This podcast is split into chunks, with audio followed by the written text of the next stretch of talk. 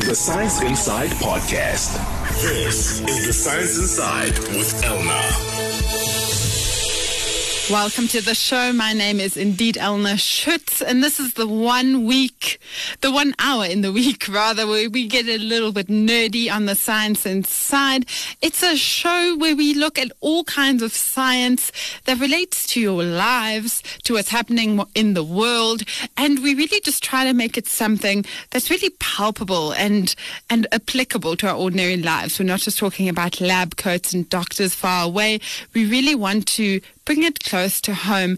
And today we are talking about something that is quite serious and may possibly happen to you at some time. So I think it's very important that we do uh, just spend a little bit of time speaking about this. It is indeed National Burns Awareness Week as well as Burns Awareness Month this this May.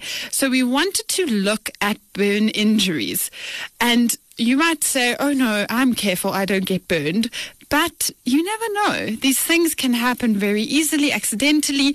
And even though we're obviously not hoping that this happens to any of us, if it does, I want to make sure that you, as our listener, are at least a little bit prepared, know what to do, know what your options are, or just to be more aware of this in general.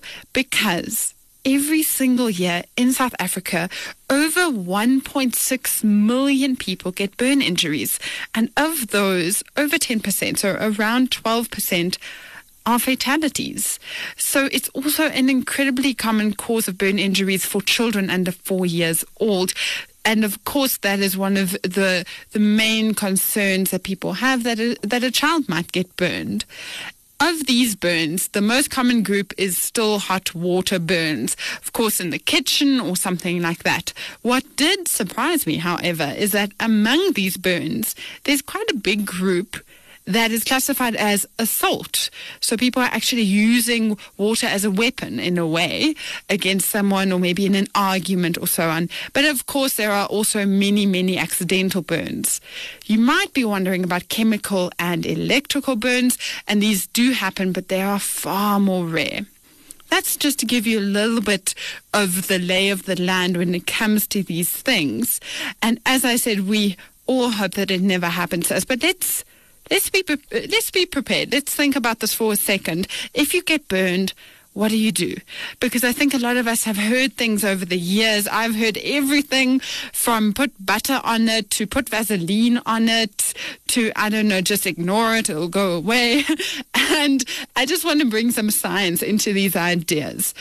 You may not know this, but a burn doesn't just end when you take away the source of the burn. So maybe the hot water or a stove or whatever it might be. It actually carries on to a certain degree. If you think, for instance, of a stove top or an oven, when you switch it off, there's still a lot of heat there that first has to sort of go away.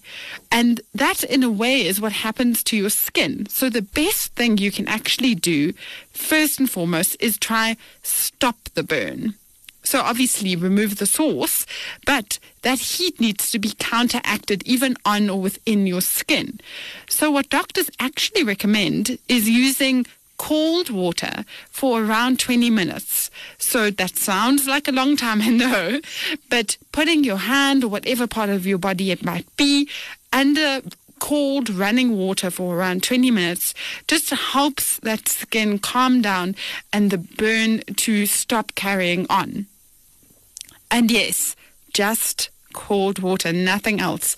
Do not use ice. Do not use ice water. And that was quite um, quite shocking to me because I think a lot of people, when they get burnt, go straight to the freezer. Those, you know, that tub of ice cream, although maybe you just want to eat some of that, but those frozen peas, whatever it might be, you think the colder the better. But actually, because your skin is already damaged and quite sensitive, ice water can actually cause a frostbite. So you don't want to do that. You also don't want to use any other kind of product like toothpaste or butter. You don't want to want to seal the burn in in any way. So those are some of the very practical things you can do at home if you do get burned. And then, of course, you want to get medical attention if it is quite severe. And if it is an open wound, you want to maybe just cover it with something like cling film. Those are the very basics. And now that we know them, we'll go into some of the more medical procedures around more severe burns later in the show today. Since, as I said earlier, it is Burn Awareness Week in South Africa this week. But on the show also, we do look at some other things. In our unscience, we talk about a spider that's acting all Ben 10 when it comes to its mating preferences. It's a very strange story. Later, then, our scientist behind the science is Dr. Sudhakar Muniyasamy, who is trying to develop a plastic that's biodegradable. I'm very excited for that conversation. But before all of that, we get into our news, of course, and we want to hear from you also. Let us know did you know that it was Burns Awareness Week? Did you maybe have somebody in your family, even yourself, who's got burned? And most importantly, I'd love to hear from you. Did these tips um, maybe bust any myths? Did you always think you, you use butter or bicarbonate of soda? Tell me all of that on Facebook. Please note that we are no longer the Science Inside on Facebook. We are now to be found under VOW FM. So that is a place you want to go. You want to use hashtag Science Inside, which is also the hashtag you'll be using on Twitter for at VOW FM. You can WhatsApp your stories on 084 and the podcast will be up on wits.journalism.coza forward slash science. You can find all those details online if you're driving or don't have anywhere to write it down. Just look for the science inside. But first up, let's get into the thick of things with the news. This week's Science Headline. I have with me here once again Lebo, one of our producers. Hi, Lebo. Hello, Elna. Uh, my news story today is from enca.com, acadianaddiction.com, telegraph.co.uk. Okay. So, Nigeria bans cough syrups over fears of addiction is the headline from ENCA Africa.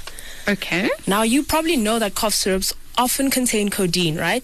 Mm-hmm. They've recently been banned in Abuja, Nigeria, because the government fears that they could be possible causes of misuse and addiction. This was recommended by a working committee that was set up in January to look at the misuse of prescription drugs. The ban also applies to the sales of unprescribed codeine containing cough syrups across the whole country. Now, the Minister of Health in Nigeria, Isaac Adewole, suggests that codeine containing cough syrup should be replaced with dextromethorphan, which is less addictive. This now leads us to the question about whether the whole world should follow Nigeria's example to fight the effects of codeine addiction, which, which include poverty and unemployment. Okay, so I know that South Africa has tried to put some measures in place. If you buy certain products with codeine in it, you have to actually tell your pharmacist. But we have covered this on the science side, and I've got to say personally, I wasn't convinced that the measures South Africa put in place are really going to stop someone who has an addiction and is trying very hard to get this kind of stuff. So even though there are people who might be looking for this, it's very serious um, if a country is wanting to ban it. That's quite a quite a clear signal. But tell us a little bit more about how how codeine can become an addiction. Okay. So we know cough syrups, we take them to treat our colds or relieving our pains. And codeine laced cough syrups can calm or give you a sense of pleasure, right? That feel good state happens when the codeine enters your brain and causes neurotransmitters that stimulate the reward center in your brain to be released. Okay, that makes sense. But I'm sure that a lot of us listening are thinking, sure, I'm sure that happens to some people, but I'm not planning on like downing cough syrup like a cocktail anytime soon, even if it is purple and tastes delicious, at least some of them. so does this mean that if I'm choosing a cough syrup or I'm prescribed a cough syrup that has codeine, I'm automatically making it more likely that I'll become an addict? Um, yes. yes, that is the that is the case. Like with other addictive pain relievers, when you drink this cough syrup over a long period of time, you eventually belo- uh, develop a tolerance, right? And you may start to take it a little bit more.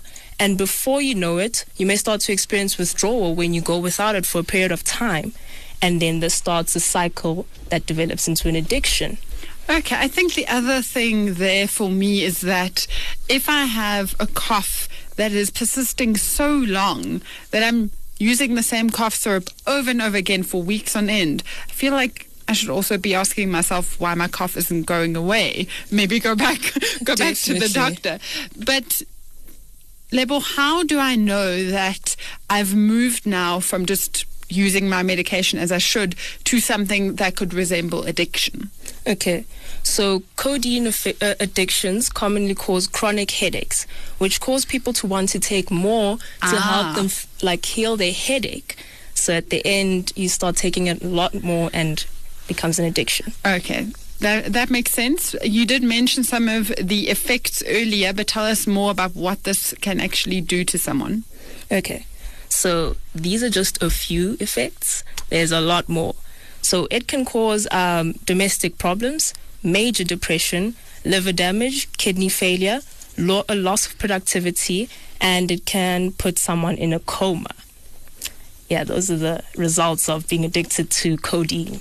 Okay, I think a lot of those things are obviously true of many many addictions, regardless of what you're addicted to. It can have quite big socioeconomic effects on you as well as health um, effects. But I can understand that something like cough syrup, you might get an addiction to it without completely understanding that that's happening because you're not looking for this on like some sneaky back like back alley. Exactly, it's You- right there. Yeah, and you probably were prescribed the cough syrup for some good good reason, but still, I think I will try to rather use like herbal things, drink my little lemon and ginger tea where I can. Yes, or you could stay warm throughout the winter and get a flu shot. Yes. Big, big fan of flu shots, um, which are obviously quite important at this time of year in general.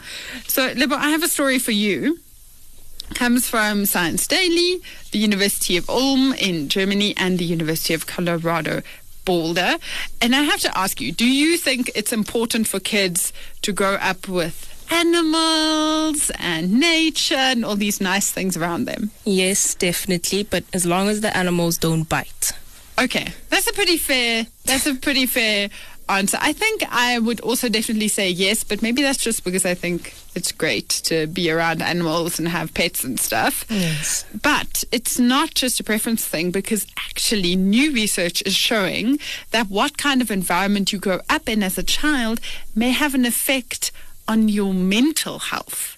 So this study indicates that being in a rural environment with pets may be better for you in the long run, and you may be surprised uh, by the reasons for why this is better than living in a city as a child. So is it because you get lots of fresh air and you get to run around a lot more than the city kids? Yeah, now now we kind of sound like like all Tunnies who are like in my day. um, but actually, I'm sure that's pretty good for you. But this particular piece of research is saying it's not because of that. It's because of the dust. So other kinds of research have shown that being around furry friends and some kinds of like allergens and dust does later in life mean that you are less likely to get asthma and allergies. And this kind of research does add to a growing set of ideas that overly sterile, clean, perfect places are actually not that great for kids. They can cause health problems. This particular study I was talking about, though, doesn't um, just focus on the health problems, they are focusing on mental health problems. And the way they did that was they stressed out participants, and I found it quite funny how they decided to do this. They gave them very difficult math problems Wow. and made them give speeches to a big audience. Wow. That sounds so stressful though. I, I really like math problems, so that wouldn't would have failed on me. But I'm sure for a lot of people that would have been pretty bad. So afterwards and during, they checked the blood and saliva of the participants for levels of a certain immune system component. This is what they found. The city kids had much higher levels after the stressful event. So they did have more of this stressful sort of immune system component. But funnily enough, they've reported feeling less stressed than their than their counterparts, which in the in this case was adults that had grown up um, in the country. So it's like this very stressful response is there in the city kids very strongly, but it's almost not being noticed by them. They're so used to it. Okay, so how does this affect your mental health? Yeah, because as I said, the, the physical side is, is understandable, but what about the mental side? So basically, having these high inflammatory responses has been linked to later in life being more likely to develop depression, post traumatic stress disorder, and other things. So the authors are saying that there are chances that, on top of allergies and asthma, psychiatric disorders may also be caused by these factors, namely not being around animals and uh, not being around a lot of dust. So I do have to say, um, reading the study, I know it's very intriguing, and I think there's definitely something here, but I am a little bit skeptical Lebo, because these results were only done on 40 German men between the ages of 20 and 40, of which half were were kids on farms and the other half had lived in large cities without pets when they were small. So first of all, it's quite a small sample. And I'm also wondering why did they only ask men? Was Exactly. was there a reason for that? Um, uh, you know, do men's bodies react differently to stress? Why? Where did that come from? And also, I do understand why they made it such a binary sort of condition. Some being completely without pets in a city, and some being completely on a farm. But I feel like many children are somewhere in between. Like many children are technically in cities but are surrounded by dust and pets, while some kids on farms may not really interact with these things at all and be inside playing video games all day. Exactly. So the study, I think, starts something, but uh, doesn't completely convince me. I get your point.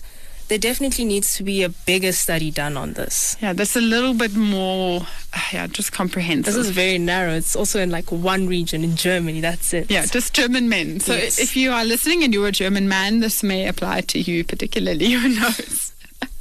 Especially because these things are important, though, because over half the world's population lives in cities.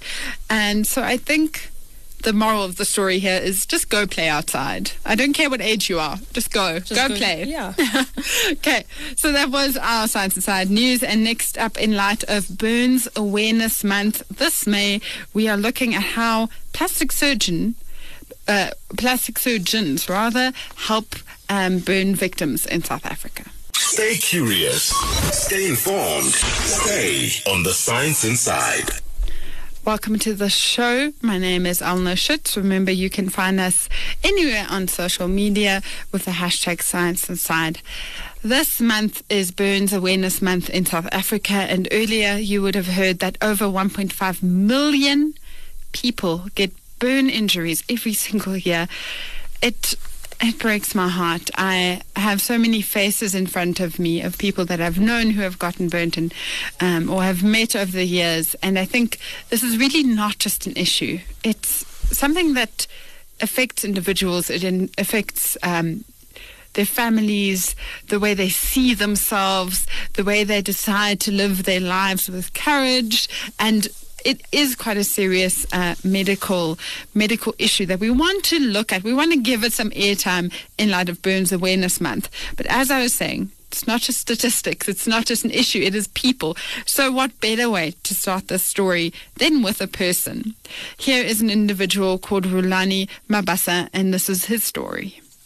So what happened is that I was studying for a chemistry test. Uh, I felt too tired, then I fell asleep. E falling asleep, uh, I left the heater on, and uh, there was a ceremony at home, umsebenzi ngesiZulu. Uh, so ikhazi, which is the gas, uh, was next to the heater. All right. Uh, so I fell asleep, left the heater on, and an explosion occurred. Um, I was woken up by the smoke because it was choking me. I woke up, I was like, happening.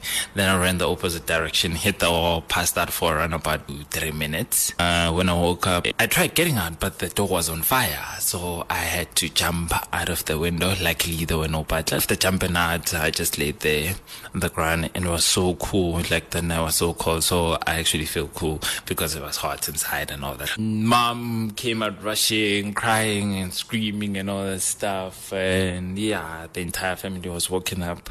I don't know what woke them up. I think it was the window. Yeah, I think it was the window. I was rushed to hospital. Last thing I, I remember was me screamed, and I passed out because they gave me morphine. And I woke up uh, at least after three to four days. Um, so what happened is that they um, they haven't at that time they haven't done any operation. They just uh, scraped out the burnt skin, and yeah, I was all white actually. no, I was a white guy for quite some time. Hey, um, so what happened is that uh, they screamed me out. I couldn't see for about two weeks. I think it was two weeks. After then, they had to do. All my pens were um, on the face. It was second degree. Hands was third degree. Back was third degree. Right because what burnt me wasn't the fire per se, but it was uh, the steam mm, around. It was that hot that it melted my skin out and was dangling out there. Uh, proceeding with my story, um, yeah. So after two weeks, they did skin graft, um, which is they took skin from my thighs, yeah, uh, pieces of skin, like a lot. I think they took an excessive amount of skin from my thighs, but it's fine. Uh, so after taking my skin, uh, they um, obviously I t- uh, put it on my arms uh, for a while and all that stuff. My thighs were so so scars. I think I'm gonna be keeping them. No, I'm not think. I know I'm gonna be keeping them because I mean, like, um, I like them the way they are, and they actually, um, I see them as a map of um, my journey to success. That Rue has been through this and that, but then I'm actually prospering uh, and actually keep striving for the best and uh, I know I'll make it and uh, hopefully I'll get to inspire people wherever they are and however and be an icon for those who thought uh, their physical disabilities or whatever physical change they had to go through. So hopefully I'll make a change and uh, restore uh, some other people's self-esteem and confidence and stuff. Yeah, so that's me. I love how Rulani is able to sort of see the best in what happened to him and and see his scars with courage and confidence. Uh, I don't think that all burn victims are necessarily able to get to that point easily. And he was telling us about how he had to get a skin graft. Many people get skin grafts, but also other kinds of plastic surgery or reconstructive surgeries, whether this is a choice or whether they have to medically go under the knife. And we wanted to understand this medical route a little bit better. So we spoke to Dr. Wayne Kleintjies, a plastic and reconstructive surgeon in Cape Town. And before we get into some of the procedures, he just wanted to explain in general what plastic surgery really is word plastic is derived from the Greek word plastikos, which means to change. So plastic surgery is about um, changing shapes on the body um, and basically reconstructive surgery.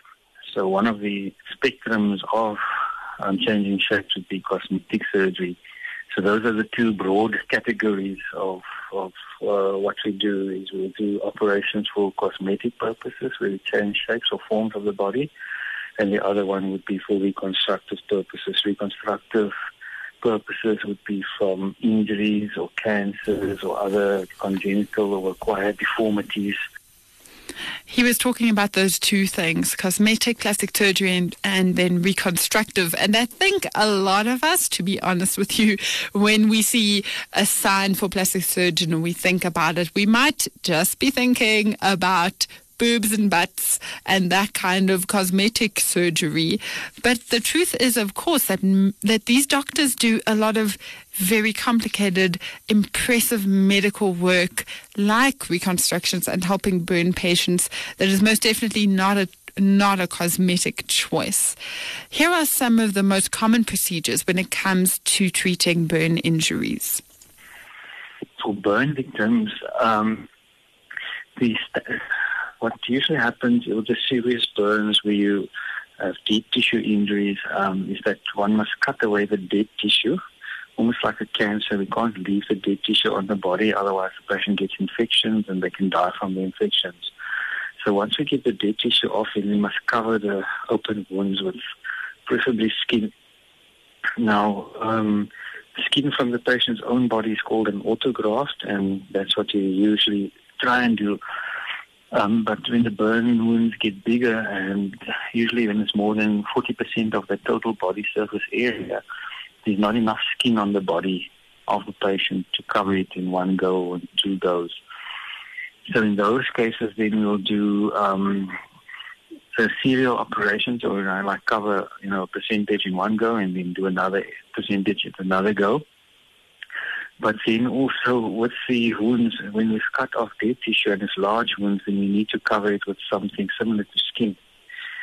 Um, and if a person doesn't have enough skin, then sometimes we use skin from another person, and that we call allograft skin.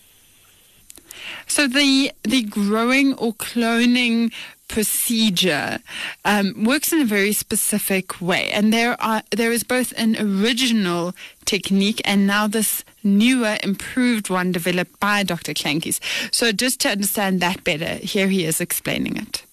The growing procedure, the the one that was originally described and still used by the Boston lab, was from 1972, 1973 what they do is they grow the skin, um, but they grow it on mouse fibroblasts or mouse cells from a mouse. So that DNA of the mouse is then incorporated into that construct with the patient cells that are being grown. And they're actually classified as a xenograft because of the mouse cells that is being used with the patient's own cells. The technique uh, that I developed at Tygerberg Hospital in 2014 we grow the skin but without um, using any animal material. So we just use the patient's own skin and the matrix that we use is a dressing, a wound dressing called Sorbact. Um, it's got no um, animal tissue in per se to cause aller- allergic responses and therefore um, the transplant is, can be classified just as an autograft. The success of that it gives a similar survival for severe burns. It gives a 90% survival. But the graft take that we found here was that it was better. We got a, about a, almost 80% graft take in all our patients, which is better than the 72.9% of the other technique, the standard technique in America. I'm always so excited to hear when South African doctors or scientists are making things better and improving those statistics and finding procedures that are going to help more people in better ways. That's always very exciting to hear. And even though these procedures are incredibly needed and aren't a choice, and uh, can even be the the difference between you know somebody being severely scarred or whatever it might be. There is another thing, and that is, of course, the costs. These kind of procedures can be incredibly costly. You heard they have to grow your skin. So we wanted to ask him a bit about that. In the private sector, plastic surgery is expensive. I think anyone that wants to undergo like a major plastic surgery procedure could expect to pay, you know, a significant amount of money. Um, in the state sector, the availability of services are usually dependent on whether there's a plastic surgery department or a plastic surgeon at the hospital.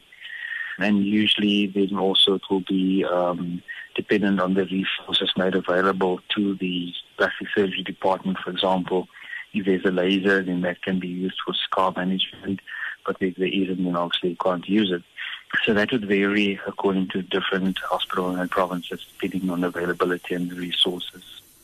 Beyond just the monetary costs and what you're putting down in cash, there is, of course, a very big question when these things happen, when there are big medical procedures to be done and surgeries to be done, which is what are the risks? Are there risks for um, for getting infections or for something terrible happening? Um, so we asked the doctor about that. With any operation, there are many side effects, and the same is with plastic surgery. So these side effects one must discuss with the patient, and then one must assess the patient and decide what are the risk factors for this specific patient, because every patient is different. You have patients with very high risk factors for complications due to either smoking or other diseases, and then one could advise them not to have surgery. But then you get patients with like very low risk factors for surgery or no risk factors for surgery, and the chance of them getting a complication would be very minimal or unexpected. And those are the patients that you can advise, yes, it's safe to do surgery. The risk for these complications are low and should be easily manageable. And I think that's the way to do it for every patient. You have to individualize it.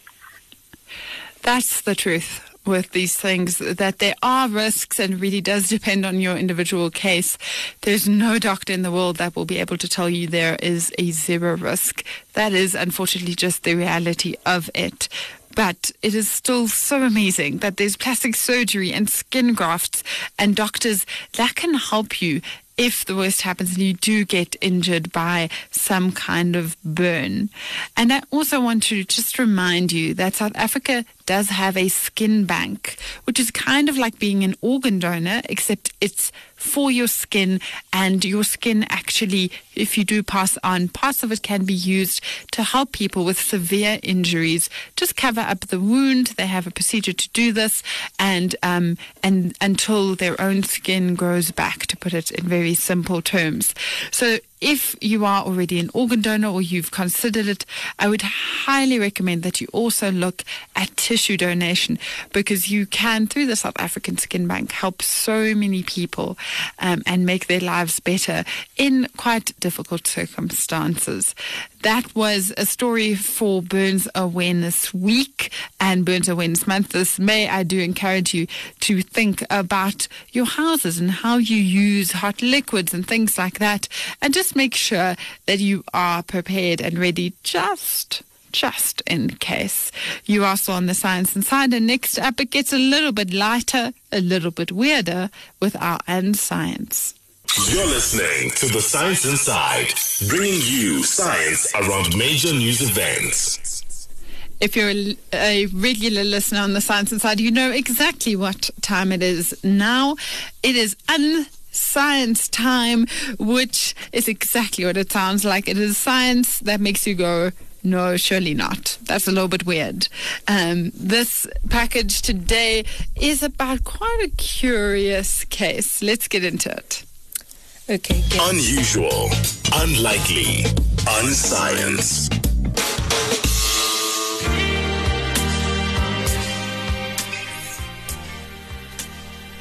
So today I have our producer Lebo with me again. I hear me and Mr. Jones in the background. What is happening? Okay, get this, Elna. Brown male widow spiders literally die for love. When it comes to matters of the heart, for male brown widow spiders, they tend to fancy older and more experienced female mates. Sometimes they risk their chances of escaping alive. Should a male choose an adult female, he stands 50, uh, a 50% chance of being eaten after sex. However, if he mates with a younger female spider, he might just be in luck and live to see the, the light of day. No, Lebo. What are you bringing me here? This sounds ridiculous. Are you really telling me that spiders have Ben 10 tendencies? Um, it sounds sounds a little bit weird. Obviously, spiders uh, don't necessarily have romantic emotions like we do. We are. Um, making fun of it just a little bit. But let's get into the science a little bit more. What exactly deters these younger female spiders from eating their mates? Okay, according to Professor Ali Harari at the Agricultural Research Organization in Tel Aviv, he says male widow spiders would rather risk their lives than copulate with younger female spiders. This is despite the fact that younger female spiders are actually more fertile, healthier, and less violent. When they do mate with a younger mate, uh, mating is very short, hence, there's a high rate of survival. Okay, that is quite bizarre though, considering that many of us in general are bird. Uh, you know, we think that younger is better. You know, that younger animals would be stronger and just, you know, just generally better, right? Wrong. Scientists can't explain why this behavior occurs exactly. They think that older females may be emitting enticing pheromones that trick males into thinking that they are far more fertile than they actually really are. Ah.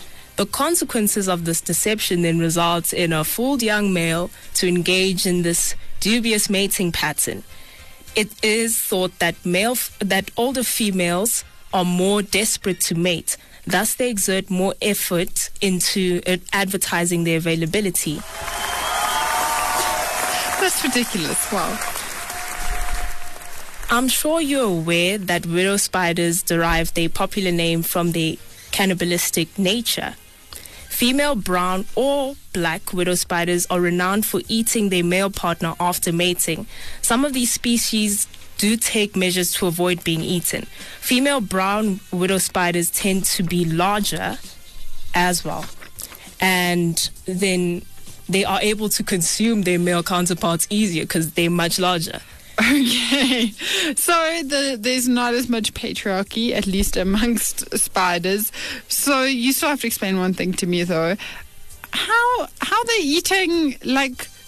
How are they eating their like the male spiders? How's that happening? Okay, so apparently during copulation, males often somersault. they somersault during their mating time. Okay, okay, we'll just take that as a fact. Yes. It is in this somersaulting that males end up jumping into the female's mouths. What? Yep. and it's not understood why males actually somersault, but their mating sessions need to be long to enable their desirable amount of sperm to fertilize the female spider. As you can imagine, the longer the sex session, the higher the likelihood of being eaten. Okay. I cannot believe we are talking about the sex lives of spiders in such detail. So it really does sound almost like toxic love. Um, how exactly did these researchers discover all of this? The research team introduced the virgin males to adolescent and adult female spiders. What they discovered about uh, half of the males that had mated with adolescent females is that they were actually eaten. And then all the other males that had mated with much older, more experienced female spiders had a much larger chance of being cannibalized. Okay, that makes sense. So do explain it a little bit more though. It seems they are like, it seems they like them a little bit older. Male brown widow spiders always gravitate towards the older female spiders, and the mating lasts longer because they find them more enduring.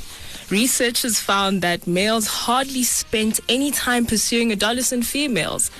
Uh, I think this is the behavior that can be linked to uh, women finding more tough guys a little bit more attractive and all. No, no, I'm I'm not buying that. Surely not. I don't think we should be looking at spiders and guessing that about um, about humans. But I, I get your point.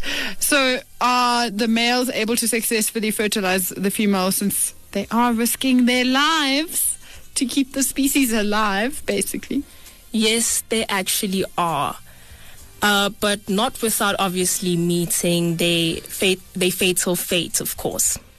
Over time, male spiders have developed a gruesome tactic, a couple of these gruesome tactics to successfully fertilize their female counterpart. One of the methods used to avoid being eaten is to oral, orally lubricate females' genitals uh, to prolong ca- uh, co- courtship. Sorry. Nope, did not want to know that. I mean, you can take a couple of tips here. No. In some instances, to ensure reproductive success, they are known to guard the female after mating. Given the opportunity, they may also block the reproductive opening of the female with the mating plug or chemically manipulate the female's sexual appeal. This lessens the likelihood of her actually mating with other males. No, I just, I know this is biology, but still, it just sounds too creepy to me. It's like the six files of brown male widow spiders or something. More like Fifty Shades of Grey Spider Edition.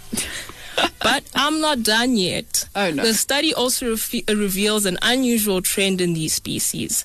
During, during the somersaulting that happens, mm-hmm. that I mentioned earlier, the male boosts his jump by pushing against the female's abdomen area, and whilst uh, tumbling in midair, he mistakenly lands in the mouth of the much larger female, leading to his ultimate death. Wow,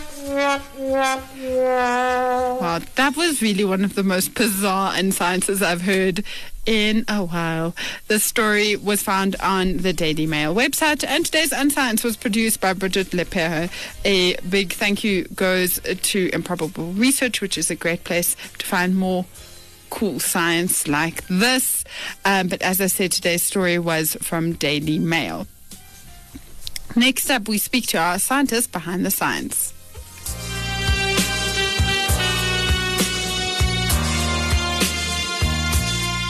Unusual, unlikely, unscience. You're listening to The Science Inside, bringing you science around major news events. Hello and welcome back to the show. As I said earlier, the Science Inside, you can find us on Twitter and Facebook. Just use the hashtag Science Inside. And we are also to be found as VOW FM. We now go to a little interview we like to call the scientist behind the science because I know that it's easy to think of science as this thing far away and out of out of maybe your comfort zone. But the truth is that not only is a lot of science something that ends up as products or inventions that help us greatly of course, scientists are also people. So we like to talk to them and sort of just pick their brain a little bit about why they do what they do. And today we're speaking to Dr. Sudhakar Muniyasamy. He is from the Council for Scientific and Industrial Research, specifically in the Department of Polymers and Composites. And they're trying to make strides in developing technology of bioplastics, which will contribute to the reduction of environmental pollution and also boost local job creation. So basically, they are hoping to make biodegradable plastic technology, which just blows my mind if you think about it. Can you imagine plastics? That that biodegrade and we don't have to worry about this growing problem. I'm very excited to speak to the brain behind this development and the production of 100% degradable plastic bags that is hopefully happening soon. Thank you so much for joining us. Thank you. So maybe let's just start with you and how you started on this journey of looking for alternatives to the sort of plastic bags we are very familiar with. Uh, you know, see, uh, it's also, so all we know that the plastic pollution is all over the world that we are having, uh, um, you know, the plastic pollution problems that it takes many decades to degrade. So normal, the plastic bag uh, in, you know, when you end up a landfill or marine water, it takes 200 years to 400 years to degrade. Yes. So which, causes a severe environmental pollution to the marine and aquatic habitat. So, so all know that. So actually, uh, my research is motivated from, uh, this, actually the research was started in 2007. So from my, after my education, master degree completed, so I'm very serious on this research. So it, uh, I want to do more on this, uh, develop um, environmentally friendly materials. So I started my research. Then I I, I spent five years in Italy um, to do my PhD. Um, so on the development of biodegradable plastic. Then uh, after that, um, I went to Canada to learn about how the manufacturing um, certification and how to climb the products and everything to learn. So after that, um, I got opportunity to CSIR, South Africa, uh, to do this research and uh, utilizing in the local um, agriculture biomass to develop um, biodegradable plastic products. Okay, so even though you are working on a biodegradable plastic bag, I understand that the aim behind the project is not to completely get rid of the production of plastic products, which a lot of people may be asking for. Why is that exactly? Um, you know, uh, actually, um, if you look at the uh, the, uh, the single-use plastic items, you know, uh, the, the, if you look at the whole plastic production is, mainly, you know, uh, 50 to 60 percent is mainly going for the packaging application. So the making the, mainly the the thin film items, uh, carrier bags, the food wrapping bags, which is not a bio, uh, it's not biodegradable. So uh, so even the recycling also is very very limited. So the idea is to bring to stop the plastic pollution. We need to stop the which is not recyclable items. It, it should be biodegradable.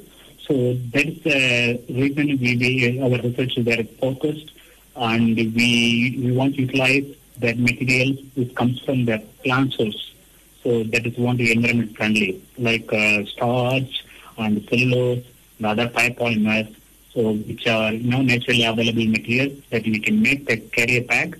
We can improve the um, the bag uh, similar like uh, a normal polyethylene bag, but after end up users, if you dispose to the landfill or any marine environment or compost uh, condition, so the material is completely disappear. That is the invention we have developed at the CSIR group. Mm.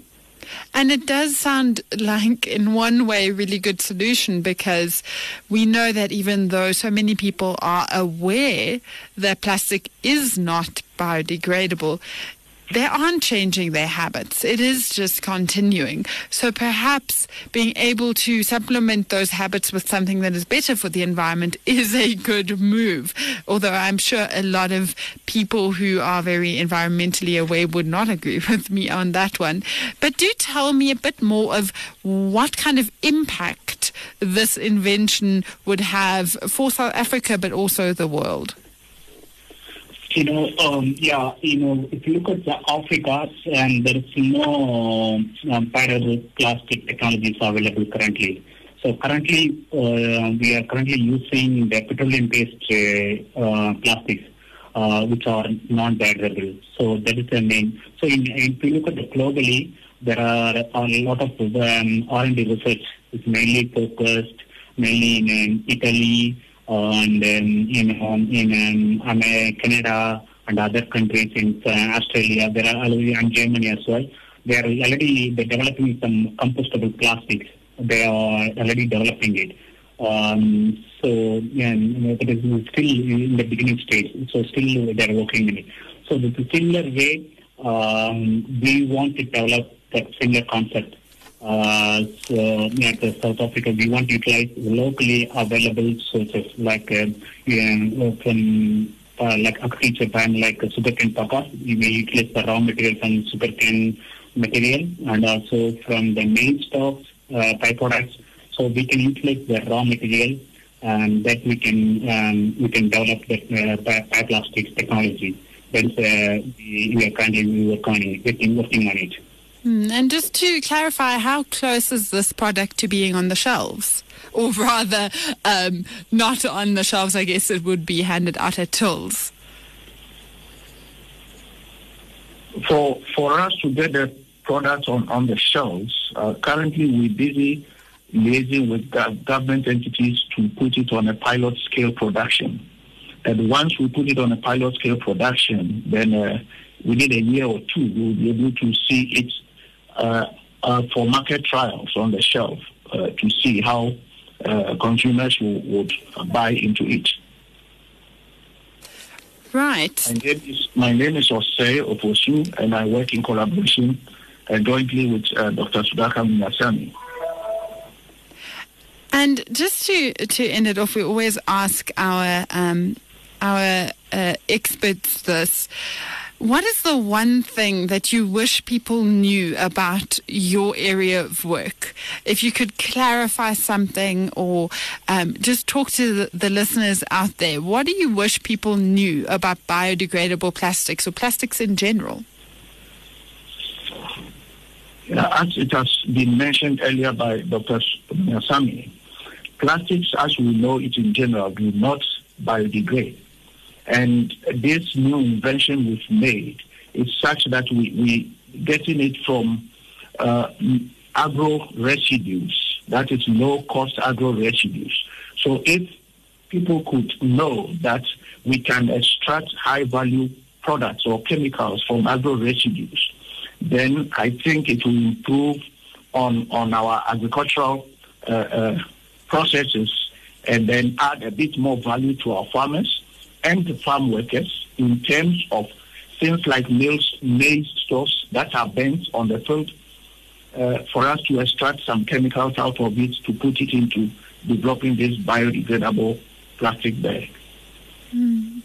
And I really hope that you do succeed and that it's going to really make a difference to not just the ordinary lives of South Africans, but all of the plastic that's currently sitting in landfills. I really hope that the generations that come after us think about that as almost a laughable idea because we have changed our habits for good. Thank you so much for joining us on the Science Inside. Thank you. That was our scientist behind the science. Um, do stay listening. You don't have to be a liker to like things. Oh my God. So like us on Facebook. Like us on Facebook. Facebook. At VowFM, in brackets, voice of Wits. We have come to the end of the Science Inside for today. And as always, we now transition from nerdy to sporty, and we have Anthony Teixeira with us. What's happening today on the Sports Hub? I mean, first off, I am both nerdy and sporty, so perfect man to like transition. Yes, Yeah. definitely. Um, today on the Sports Hub, we are going to talk about everything that took place this past weekend. Uh, Arsene Wenger says goodbye to the Emirates. It was heartbreaking. And then at the same time, it was about time. Uh, of course, then we talk about Super Rugby. Wow, the Huggy Warriors. I cannot believe they actually did it. They defeated the Crusaders. And um, it's a bittersweet show. Oh no. Michael Pedro and Ahmed Kaji, it's their final show tonight. I'm Oh, actually quite emotional. I can I can see it. I can see it. yeah, man. So uh, the Unholy Trinity will be departing Vow FM. Well, two thirds of them at least. I'll be remaining. Okay. At Yeah. least at least we'll sta still have you. Um, Thanks for sounding so happy that I'm remaining. It's No. like, oh, if only it was Michael Pedro. Hey, I'm I'm sharing in your sadness. We um, we could end the show with a moment of silence, but that doesn't really work on radio because Yeah. then people would just switch off their radios. The So- other thing is that uh, we are pretty much the loudest people at Vow. That and it would be counterproductive to have a moment of silence. Maybe we should just scream into the mic. Oh, a moment of screaming. That Why could be not? a new thing. That could be a new thing. That's what's happening on the Sports Hub right after this on Fire FM. But this has been the Science Inside, and today has been all kinds of things from plastic bags to burn injuries. And I do want to leave you with the parting thought that even though today's story I know might have felt like you almost don't want to think about it, I know a lot of us feel like that about burn injuries. Take this Burns Awareness Month and just maybe look around your home. Think about whether you know what to do if you did get burned. Do you know what to do if a child or a friend gets burned? Do you have maybe some products on hand or, or just the knowledge to be able to deal with these accidents when they happen so that you can make the best of it. A thank you goes out to all of our guests featured on the show today, including Dr. Sudhakar Muniyasamy, Hulani Mabaza, and Dr. Wayne Kleintjies. Our team behind the scenes is production by Bridget Lepere and Take back by Kutlano Sehame as well as our whole team of producers. The podcast is on Vits. Let me start that again. The podcast is vits.journalism.co forward slash science. So do note that that has changed. I'm so used to the old address. It's now wits.journalism.coza forward slash science. You can find us on Facebook and Twitter as VowFM. Just make sure you use that hashtag Science Inside. My name is Elna Schutz, and this has been The Science Inside, which is produced by the Wits Radio Academy, funded in part by the South African Department of Science and Technology. Join us again next week. The Science Inside, Monday from 6 to 7 p.m. on Vow FM 88.1.